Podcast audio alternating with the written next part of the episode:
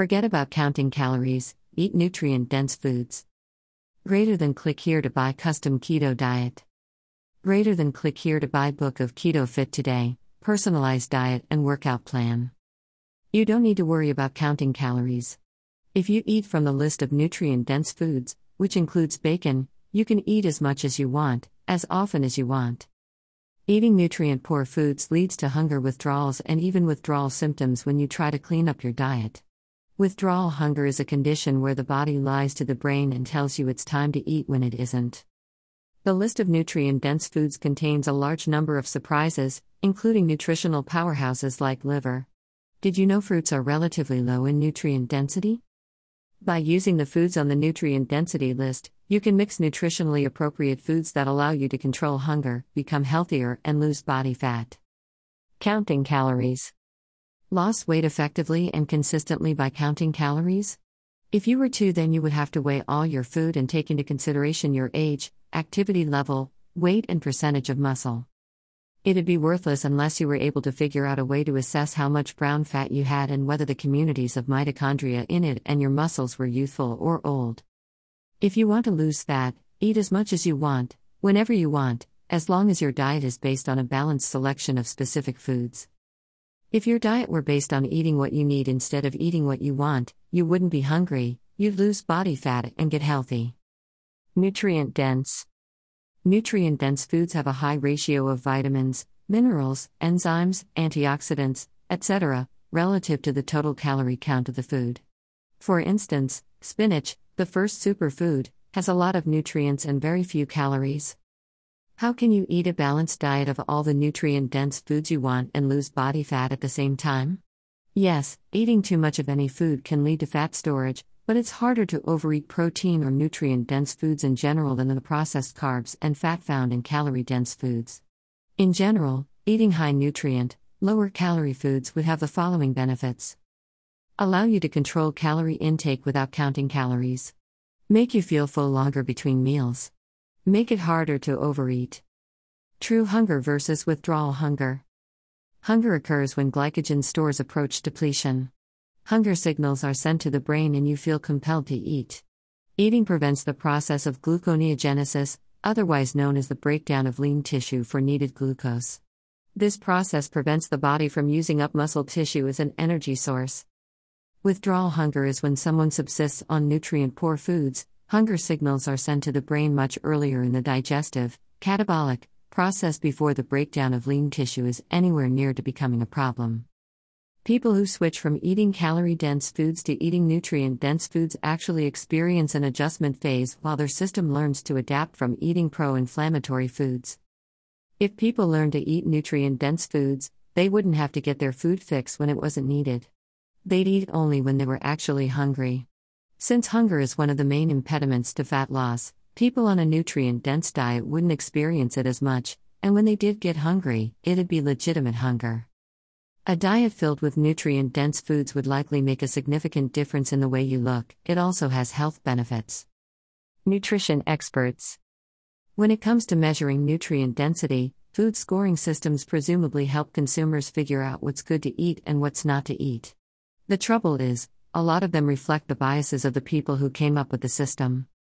In addition to leaving out a number of vitamins and minerals, these lists give short shrift to protein in general, but especially animal protein.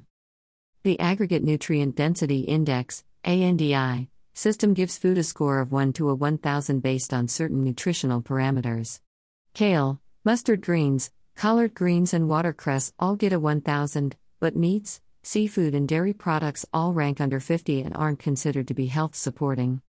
Different systems judge the value of a food by what it doesn't contain, like saturated fats, cholesterol, or sodium, but this type of system can be problematic. The evidence strongly suggests that cholesterol and saturated fat are perhaps villains, but the creators of these lists haven't read the nutritional crime blotter to find out that these bad nutrients have been exonerated. Consider that some fat free yogurts have one sixth the protein of cheese, but calculated per 100 grams, the yogurt comes out way on top because the fat in the cheese conflicts the math in the yogurt's favor. Other systems give weight to fiber, but fiber is not an essential nutrient. One such system gives fiber equal to 16 other nutrients that include protein, calcium, iron, potassium, niacin, folate, etc. It's the powerhouse fruits and vegetables, PFV, classification scheme. Unfortunately, the list only considered fruits and vegetables. Watercress came out as the most nutrient dense food. Only 7 of the 41 items on the list were fruits, with all of them ranking in the bottom half of the list.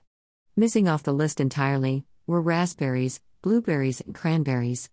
Three fruits that aren't used to being dissed in such a manner. Here's a sampling of some of the superstars on their list Watercress, collard green Chinese cabbage, turnip green, chard mustard, green beet, greens, endive, spinach, chive, chicory, kale, leaf lettuce, dandelion, green parsley, red pepper, romaine lettuce. While the list is limited because it only addresses fruits and vegetables, sampling the weirder and often more distasteful members of the top 20 vegetables on the list is good nutrition. Nutrition in meat. Harvard nutritionist Matt Lalonde looked at all the definitions of nutrient density and found the same problems, so he decided to compile his own list. He essentially took nutrients per serving and divided it by weight per serving so that foods could be on a relative equal footing when measured against each other. He then defined essential by listing those things that were truly important to human health. The list included essential fatty acids, essential amino acids, and crucial vitamins and minerals. An apple has 7 grams of vitamin C per 100 grams, liver has 27. Or look at B12. An apple has 0 B12 per 100 grams, red meat has about 1.84 micrograms per 100 grams, and liver has 111.3 micrograms per 100 grams. And it's not much different for liver, or organ meats in general, when you look at nutrients like phosphorus, magnesium, potassium, zinc, iron, copper, vitamins A, D, and E, and thiamine, riboflavin, pantothenic acid, folic acid, or practically any of the nutrients on Lalonde's list. Liver, as well as other organ meats, are the most nutritionally complete foods in existence. Herbs and spices compete with organ meats on Lalonde's list. If you use spices often and as liberally as your taste buds allowed, you could upgrade your nutritional status considerably in the long term. Nuts and seeds rank very high, with Brazil nuts, hazelnuts, and coconuts leading. Fruits rank low, with apples and watermelons bringing up the rear. The common potato beats the sweet potato, except in vitamin A content. Pork ranks high, with bacon approaching extremely high. Eggs are high. Exotic meats such as emu and ostrich rank high, duck ranks low. Kale and seaweed rank very high. Legumes are low on the list.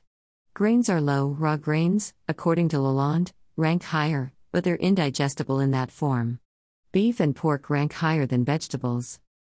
Here are the approximate nutrient density values derived by Lalonde. The minus values means that the foods may be high in certain nutrients but are lacking or completely deficient in others. Lalonde nutrient density values.